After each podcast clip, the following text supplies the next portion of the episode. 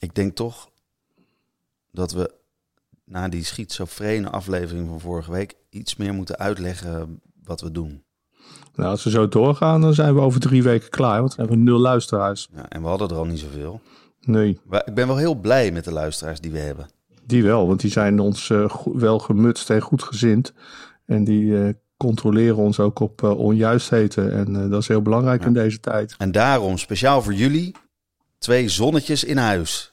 Nou, dat het eh, start de band.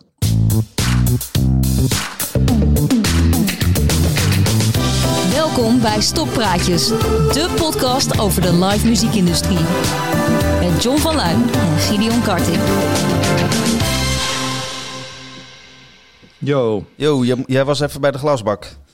Ja, even wat papier wegbrengen. Ah, ja. Een multi en ik heb ook eh, allemaal kleren klaar liggen. Maar die wil ik eigenlijk eerst weer naar de Emmaus brengen. Maar, maar goed, we dwalen af.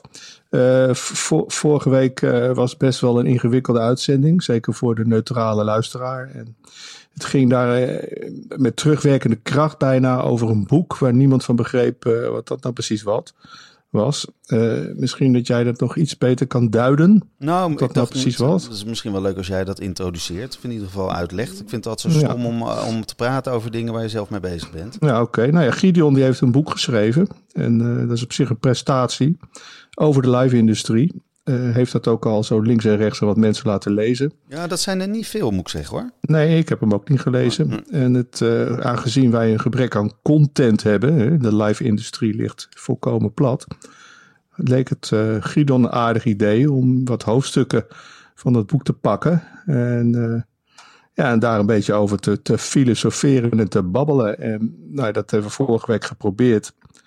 En dat, eh, ja, dat ging helemaal mis. Nou ja, dat, de, dat hoofdstuk heette De Artiest is Heilig.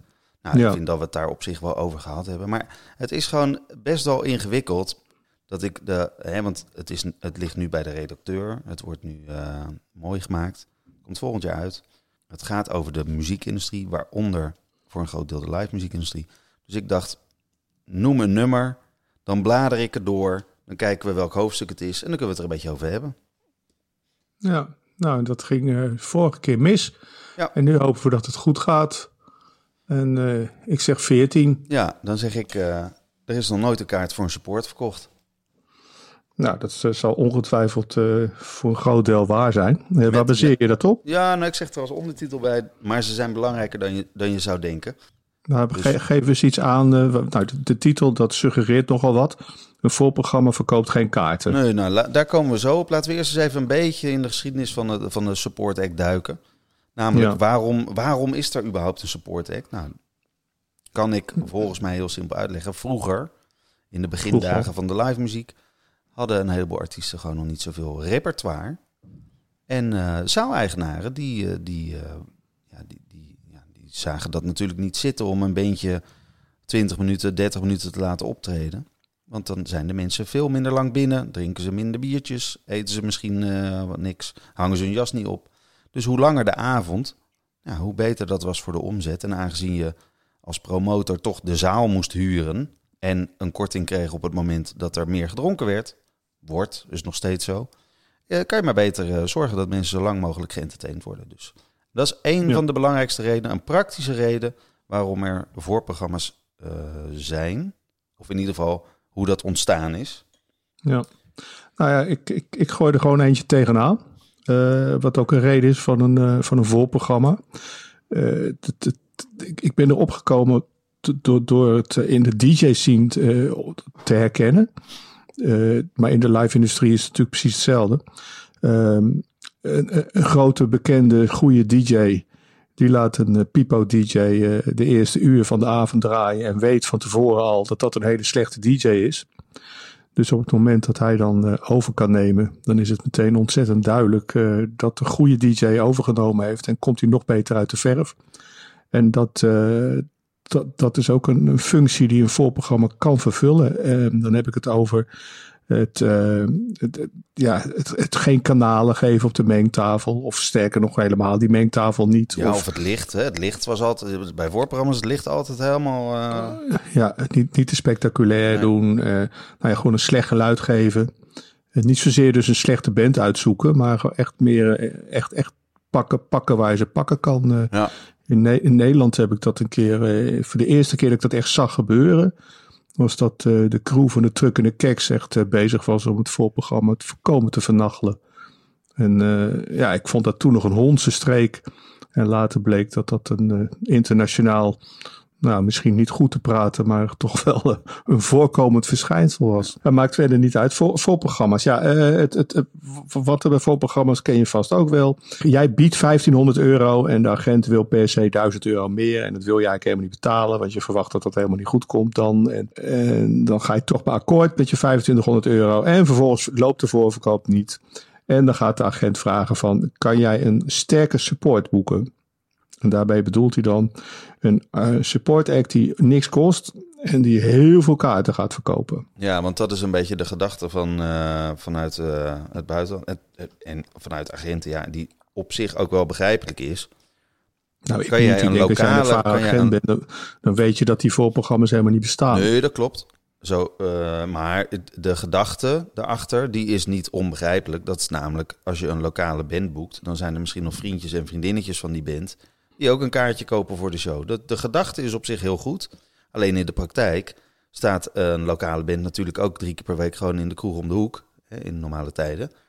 Eh, dus al die vriendjes en vriendinnetjes, die, eh, ja, die denken wel drie keer na voordat ze 20 euro betalen om eh, het, het, het voorprogramma überhaupt Pl- Plus als grote voorprogramma is wat kaartjes verkoopt, waarom zullen ze zich dan als voorprogramma aanmelden? Dan kan je beter als hoofdprogramma gaan staan, Ja, toch? dat klopt. Ja, ik, word daar wel, ik kan er wel heel chagrijnig voor worden hoor. Dat, eh, ik, ik heb wel eens voorgesteld eh, bij een Engels bandje om eh Kensing, ik stelde Kensington voor als voorprogramma. En dan, dan kwam dan een reactie op van, nou dat vonden ze dan wel wat. Dus ik zei van, ik zeg, nou ja, dan heb je wel een andere situatie. Misschien krijg ik ze binnen voor 10.000 euro. Maar dan moet deze avond het voorprogramma wel eh, na het hoofdprogramma spelen. Of je zegt van, nou ik heb eh, Alex van der Leijden bereid gevonden om een demonstratie te geven. Dat is wel een heel sterk voorprogramma, hè? Ja, zeker. IJzersterk. Eh, dat is toch die... Bokser of zo? ja, ja, ja. Wereldkampioen geweest? Nee, ik weet het niet. Nou, zoiets. In ieder geval als je ik, daar eh, wat- van op je neus krijgt. Dan vind ik het, en toch vind ik het wel, eh, want, want normaliter eh, loopt een voorprogramma met 150 euro weg. Dat is een beetje het standaard bedrag eh, voor een voorprogramma. Nou, als we het over actuele trends hebben. Ik zie wel dat dat lang, het afgelopen jaar is dat langzaam eh, omhoog aan het gaan. Van 150 toch al een beetje richting 250. Ja, ik, ik weet nog bij een paar jaar geleden bij de Arctic Monkeys in, eh, in Tivoli, die gingen niet, de Arctic Monkeys gingen niet akkoord met het voorprogramma voor 150 euro betalen.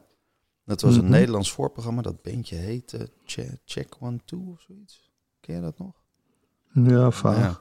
Vaag. We- de- ze vonden dat niet kunnen. Ze moesten per se eh, meer krijgen. Dat dat gingen ging zij dan de- betalen. Ja, dat ging van de garage van de band af. Nou, dat is heel nobel. Ja, leuk. Het schiet me nu ook eentje te binnen dat ik een keer een, een voorprogramma moest hebben. En ik had er toen een. Met, en die had een cd-presentatie. En die hadden zoiets van, nou, we, we kunnen in ieder geval wat gasten meenemen. En we verkopen heuk, heus ook nog wel een busje met tickets. Zeg maar 30, 40 man of zo. Maar toen vond het hoofdprogramma dat dan weer niet passen. En of ik dan nog een andere suggestie had. Ja, nou ja, dan sta je als. Alex van der Leijden achter je computer. Hè?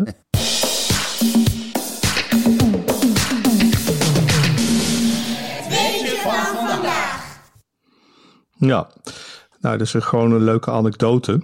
eh, over voorprogramma's gesproken.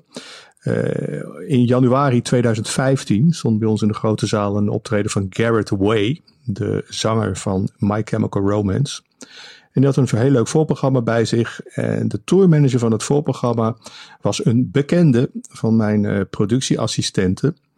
En nou, dat was een leuke gast, dus die moest ik ook leren kennen. En nou, het was inderdaad gezellig. En eh, ja, en het was, ik zag dat ook wel. Die tourmanager, dat was eh, in de ogen van, bepaald type vrouwen wel een soort van, eh, ja, die, dat, dat vinden ze wel een leuke man.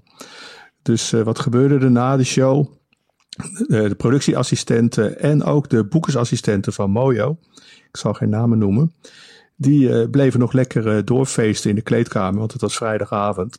En op een gegeven moment was het nachtprogramma ook klaar. Dus toen ging het feestje nog even door in de tourbus van het voorprogramma. En eh, het werd een beetje fris in die bus. Dus de, als de boekersassistenten die kreeg de deken van een van de bandleden. Die mocht ze over zich heen slaan. En uiteindelijk was het eh, al licht. En eh zeven uur s ochtends. En die meiden die, die rollen daar kachellam natuurlijk die bus uit. En de volgende ochtend komen ze thuis. En ze zien dus dat ze en die deken van die jongen nog bij zich hebben. Ze hebben sigaretten, aanstekers. Ze hebben allemaal shit in hun tas en in hun zakken zitten. En ze hebben zoiets van, ja, maar ja, dat hebben we eigenlijk gewoon gestolen. En moet jij eens raaien hoe de naam is van het voorprogramma? Uh, geen het was, het was uh, Nothing But Thieves. Ah. En uh, nou ja, het voorprogramma, het, het, het, gaat altijd van, ja, er, daar gebeurt nooit iets mee. Die worden nooit bekend. Maar Nothing But Thieves is volgens mij al een aanvasje. En er is net een nieuw album uit. Nee, nou, uh, Nothing But Thieves staat in de Ziggo uh, volgend jaar. Oh, dus kijk, de Ziggootje zelfs. weer een beetje verder. Maar ja, we hebben het al eerder gehad over, over supports. Maar uh, toch lees ik even voor het eigen werk. Prince, Jimi Hendrix, Led Zeppelin, Guns N' Roses, Stevie Wonder, Queen, Rage Against the Machine, Nirvana, Justin Bieber en Bruno Mars. Ja, zijn maar een paar namen die voorprogramma's hebben gedaan. Het is ja, een, nee, uh, het, gebeurt natuurlijk af en, af en toe wel dat, dat er voorprogramma's tussen zitten die wel uh, ja. heel goed zijn en ook echt wel wat gaan voorstellen later. Ik, uh, Rage Against the Machine inderdaad, voorprogramma geweest van Suicidal Tendencies. Limp Bizkit, voorprogramma van Sepultura. Passenger, het voorprogramma van Ed Sheeran. Nou, dat is wel grappig, want uh, wat ik op een gegeven moment bedoel, ik had Adele, misschien heb ik het wel eens verteld, maar Adele speelde in uh, de Paradiso. Die had toen als voorprogramma Michael Kiwanuka. Dus ik denk, Oh, ja. dat vond ik goed. Dus ik denk, nou, dan ga ik dan. Dus ik mocht Michael Kiwanuka boeken. Die stond, stond vervolgens in de Melkweg. Die had als voorprogramma Jake Buck. Dus ik dacht, dit is wel een goede act. Dus ik Jake Buck boeken. Jake Buck in Paradiso. Rara, wat had hij als voorprogramma? Een bekende, iets wat Nou, later nee, bekend nee, werd. nee, dat weet ik eigenlijk niet meer. Ja, daar is het een beetje gestopt. Maar het had Hmm. me zo leuk geleken als ik dat zo continu had kunnen continueren. Uh, desalniettemin, ehm, ja, de, de- vind ik toch dat. Ik, en misschien ben ik er wat cynisch in dat, eh, dat voorprogramma's geen, eh, geen kaarten verkopen, maar ze hebben zeker wel een functie. En eh, bijvoorbeeld voor de zaal inderdaad, om je omzet een beetje te verhogen. Voor het hoofdprogramma om, eh, om er beter uit te komen. Hè, als het een beetje een slecht voorprogramma is. Voor, de, voor het publiek. Omdat ze dan wat langer eh, geëntertained worden. En dat is natuurlijk, bedoel, het is natuurlijk voor het voorprogramma zelf eh, de, de reden om het te doen. Eh, dat is natuurlijk omdat ze wat meer bereik krijgen. En misschien wat Ja. meer naamsbekendheid. Dus Ja, maar je hebt ook voorbeelden zat van eh, artiesten die dan eh, eh, een voorprogramma eisen. Eh, en eigenlijk helemaal nog niet in de positie zijn om iets te kunnen eisen. Omdat ze Ja. namelijk helemaal geen kaarten verkopen. Waardoor je dus een, een voorprogramma helemaal niet eh, krijgt om de baromzet te verhogen. Maar om je techniekkosten te verhogen. En om je cateringkosten te verhogen. Waardoor het dus gewoon alleen maar geld gaat kosten. Want als er niemand komt voor het hoofdprogramma. Dan is er ook niemand in de zaal voor het voorprogramma. Nee, dat klopt. Ja. Maar ik moet toch zeggen, als we dan toch even een trapje hoger gaan bij, naar, naar artiesten die wel, die wel kaartjes verkopen, dan zie ik toch ook wel als trend dat er voorprogramma's nu komen die niet meer voor 150 euro op de, op de loonlijst staan, maar die gewoon goed betaald krijgen. En die toch ook wel een zekere naam hebben. Ja, ik, ik weet waar jij naartoe gaat. Je, je slaat eigenlijk een stapje over in mijn gedachten nu. Maar prima, le- le- leg, leg uit. Want ik, ik, ik weet waar je naartoe gaat. Je gaat naartoe naar de, eh, de act die er echt een leuke avond van wil maken. En Ja. een grote show doet en een grote voorprogramma meeneemt. Ja. Ja, maar eh, bedoel, dat gebeurt natuurlijk ook al op, op klein niveau. Maar bijvoorbeeld hè, Bruno Mars nog een keer. Bedoel, die, die nam Anderson Paak mee als voorprogramma. Had helemaal niet Ja. gehoeven. Eh, die shows waren hartstikke uitverkocht. Hij had ook voor 150 euro gewoon een DJ neer kunnen zetten. Nee, die maakte wat van. Dat vind ik dan toch Mhm. grappig om te zien. Eh, Harry Styles neemt King Princess mee als, su- als support. Jeetje. Ja. Ik ben, eh, elke zaal wilde boeken en ik wil het ook graag ergens kwijt. Volgens mij staat hij bij mij er in optie. Ja, de, nou, de, dat zou... Oh, die kan ik doorstrepen? Ja, denk het wel. Maar het Leuk, is net man. zoals dat je de rest van het jaar door kan strepen. Maar, eh, maar dus dan denk ik van ja, dat, hè, dat zijn toch wel hotte acts die mensen graag willen zien. En die denken dan toch van ja, ik kan mijn eigen show doen. Dan kan ik wel wat... Nou, ik denk, denk dat je met een voorprogramma zelfs nog meer kan verdienen. Eh, Als zelfs, ja, het kan doet. wel. Ja, Ja, ja. ja. goed, je noemt nu het, het, het, het grote voordeel, het grote, kijk eens wat leuk.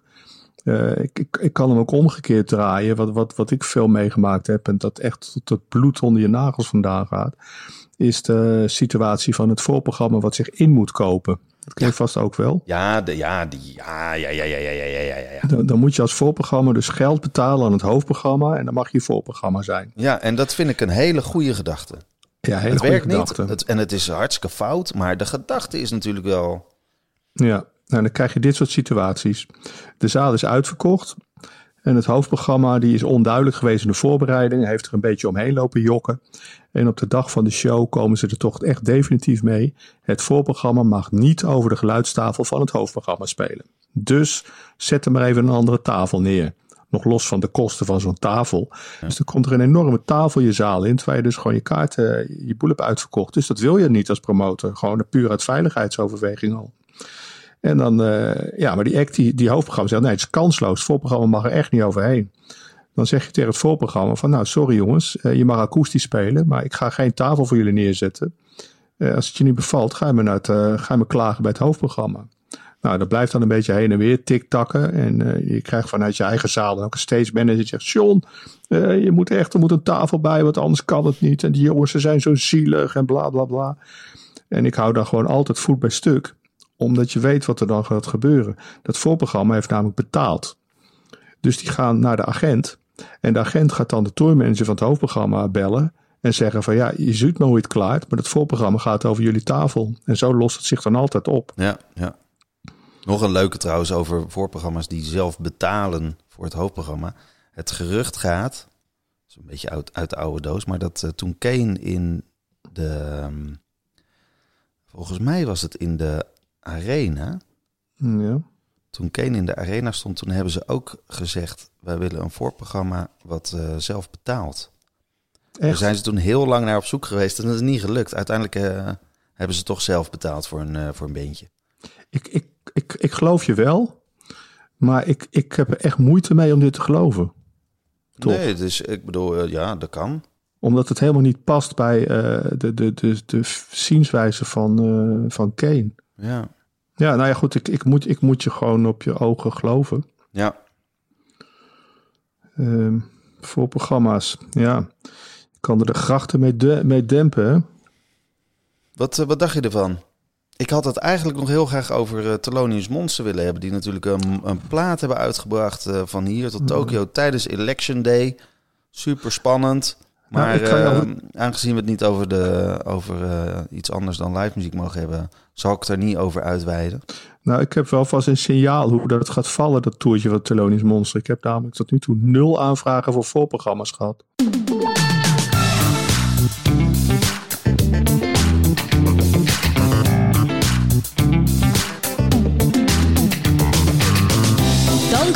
Luisteren naar misschien wel de beste aflevering van Stokpraatjes. Word daarnaast vooral lid en vind ons leuk. Tot de volgende.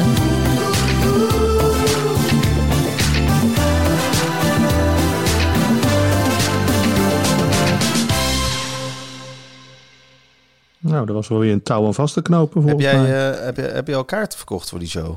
Nee, we zouden het er niet meer over hebben. Laat Hou op man, ik denk echt dat ik dat bij ga houden. Nou ja, dat is op zo- zoveel shows doe je niet in de verkoop. Heb je, heb je dan nog door, die, die, die, die trainingswissel bij FC Utrecht, wat, wie daar nou de trainers zijn? Nee, we zouden het niet over voetbal hebben. Hè? Ja, maar dit gaat niet over voetbal, man.